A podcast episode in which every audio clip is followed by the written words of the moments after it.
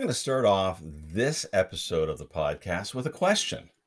When you pass a driver who was driving much slower than that you think they should, or maybe someone who was weaving in their lane back and forth from left to right, or someone who was hitting their brakes for apparently no reason whatsoever, did you ever look at them to see what they look like while you were passing them? Do you ever wonder what they would look like? Is it someone that was maybe a crash test dummy or was a senior? Maybe it was a teen driver, or maybe it was just someone driving distracted, or maybe a nervous driver. So, what were you expecting to see? I'm curious. I want to know. You know, I've done it too, but I don't really know what I was looking for. Maybe it was just curiosity. So, is there a look that someone's supposed to have when they're not driving smoothly or safely? Let me know. Well, welcome to another episode of Speed Bumps, a safe driving podcast. In this episode, we're going to talk about being parked on the shoulder is never a good idea. Another episode of Things to Make You Go, huh? And a new season has arrived pothole season. Let's go.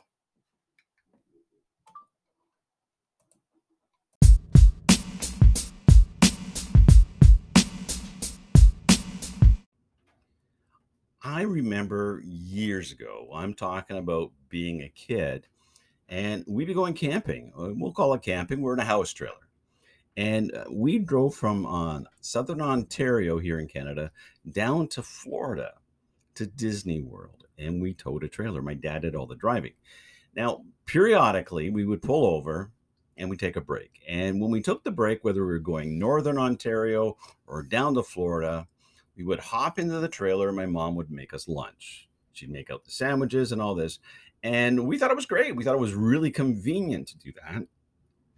And as the transport trucks passed us, we could feel that vacuum of air rock the trailer. And it was happening quite often. And we giggled as kids and we thought it was a great idea and, and a great experience. But looking back, especially as a road safety educator, I realize it's not a good idea.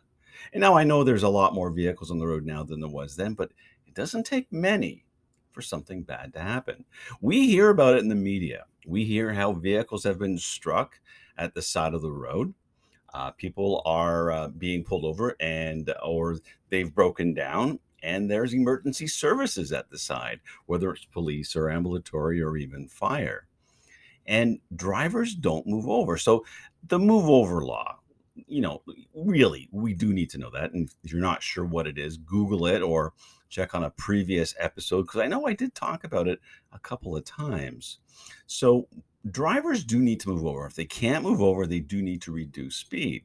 But because we know drivers don't always do that, how safe is it to be stopped on the shoulder of the highway or the expressway? Well, the only time you should really be there is that you have absolutely no other opportunity to get off the freeway uh, or the highway. So you haven't reached an exit or a service road. So, and you got a flat tire. I get that. So you want to get over as far as you can. You might even have to have your right wheels on the dirt or the gravel if it's a paved shoulder. Get as far away from the moving traffic as possible. Uh, if you've got to change a tire, do that. Or you can actually ha- call for an auto club service call. Now, getting a membership for an auto uh, an auto club is a good idea because they can do that and they can warn people a little bit better because they've got the flashing lights at the top of their tow truck. And it does hopefully, and I do say hopefully, hopefully allow drivers to move over to get out of the way. Now, I know that other people pull onto the shoulder for different reasons. Uh, some will pull over and check things that happen inside the vehicle. Great, no problem. Maybe exit the highway or the freeway to, before you do that. Uh, some people, oh, and I get this. Like I see this happening, I see it in the media, and I pass it. People are on the shoulder making a phone call. Now, is it because their car broke down? or are they returning a call? Now, the positive is that they're not driving while holding their phone. So don't get me wrong. But the negative, if you don't have to be sitting on the shoulder, don't. It really should be for emergency purposes only. That's it. Not to park, not to eat your lunch. Um, get off the freeway. Now, there was a time a long time ago, I was towing a camper, uh, a tent trailer camper, and I had a flat tire. Um, I didn't want to stay onto the shoulder to do anything about it. So I was really close to an exit. So I was actually able to use the shoulder with my hazard lights to warn drivers and to get off the busy expressway. Uh, I was young then, but I was really glad I made that choice because I really didn't want to change a tire at that point. Now, speaking of changing a tire, and when I did say about getting as far over as possible, if you do have a flat and it's the driver's side, remember that the back, your back is towards all the moving traffic. So this is why, if possible, exit. Don't use the shoulder. Exit the highway freeway. Call the service club. Do whatever you can because you know your life literally could be at stake when someone who doesn't move over. So the shoulder really is for emergency purposes, not necessarily for your needs at that particular time. Although you might think it's an emergency, it's not. So if I could go back in time, I would not be sitting in my dad's house trailer eating lunch and spilling milk or juice down my shirt because the trailer was rocking a bit too much when a transport trailer drove by.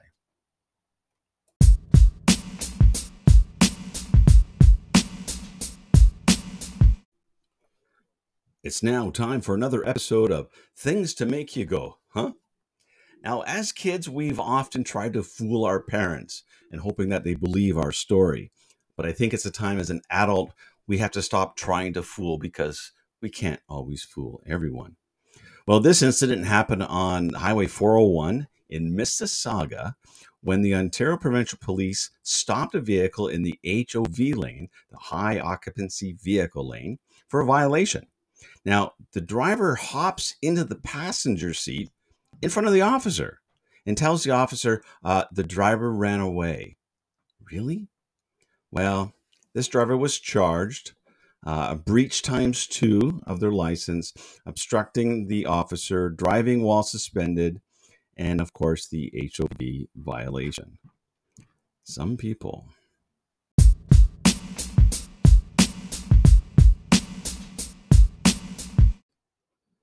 Now, as I said in the opening, uh, we have a new season. It's pothole season. And I know you thought maybe spring, but maybe they kind of work together.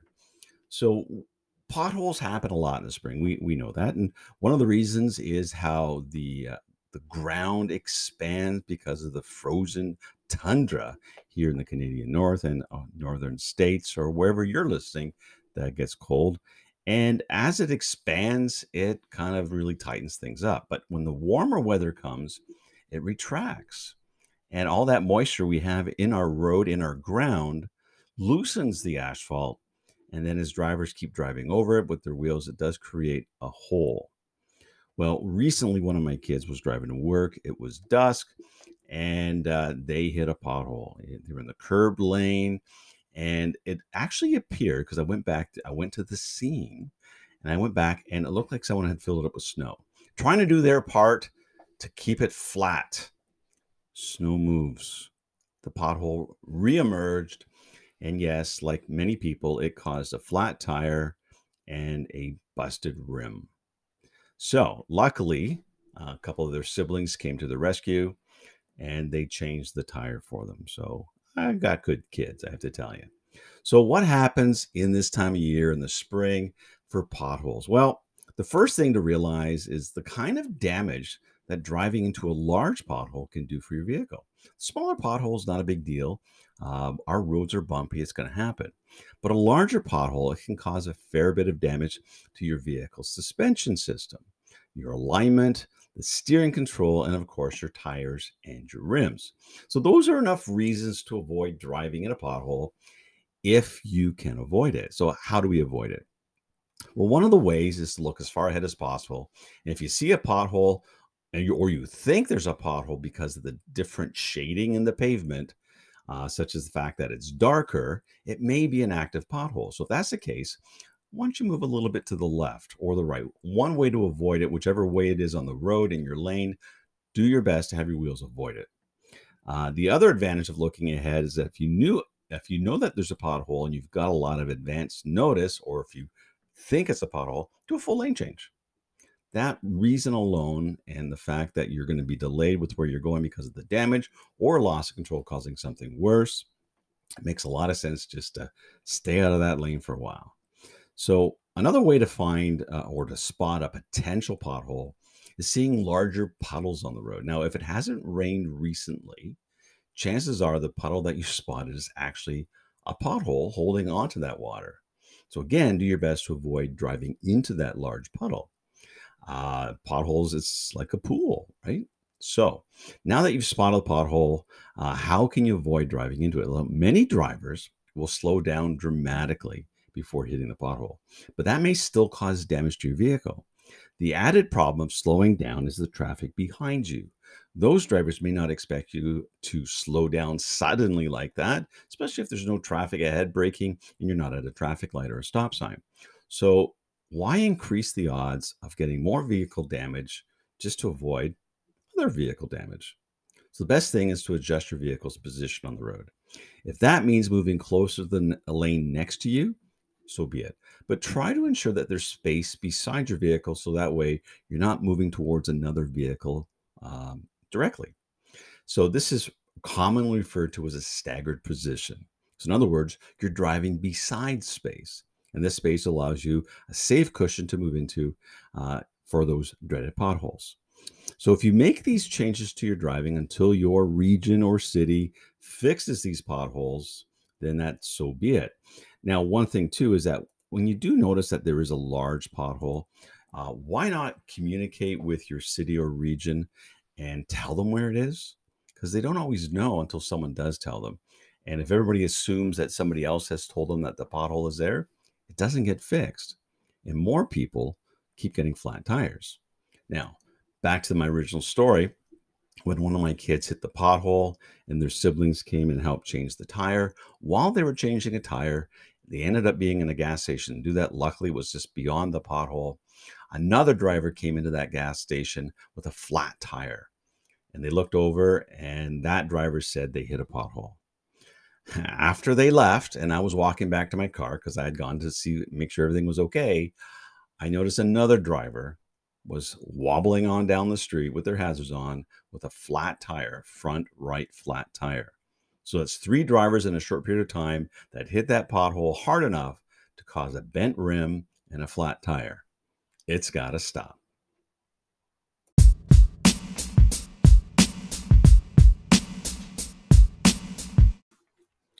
Thanks for listening to this episode of Speed Bumps, a safe driving podcast. Be sure to check out all my previous episodes if you've missed them. Uh, every new episode comes out on a Sunday, and make sure that you do subscribe so that way you don't miss any. If you'd like to uh, reach me, you can reach me by email. I am safedriver36 at yahoo.ca. And you can also follow me on Twitter. My Twitter name is Safe Driver. Uh, check out my blog as well, as new posts do come out frequently. You can uh, read those at uh, thesafedriver.ca. And remember, Let's be safe on the roads. I'm Scott Marshall.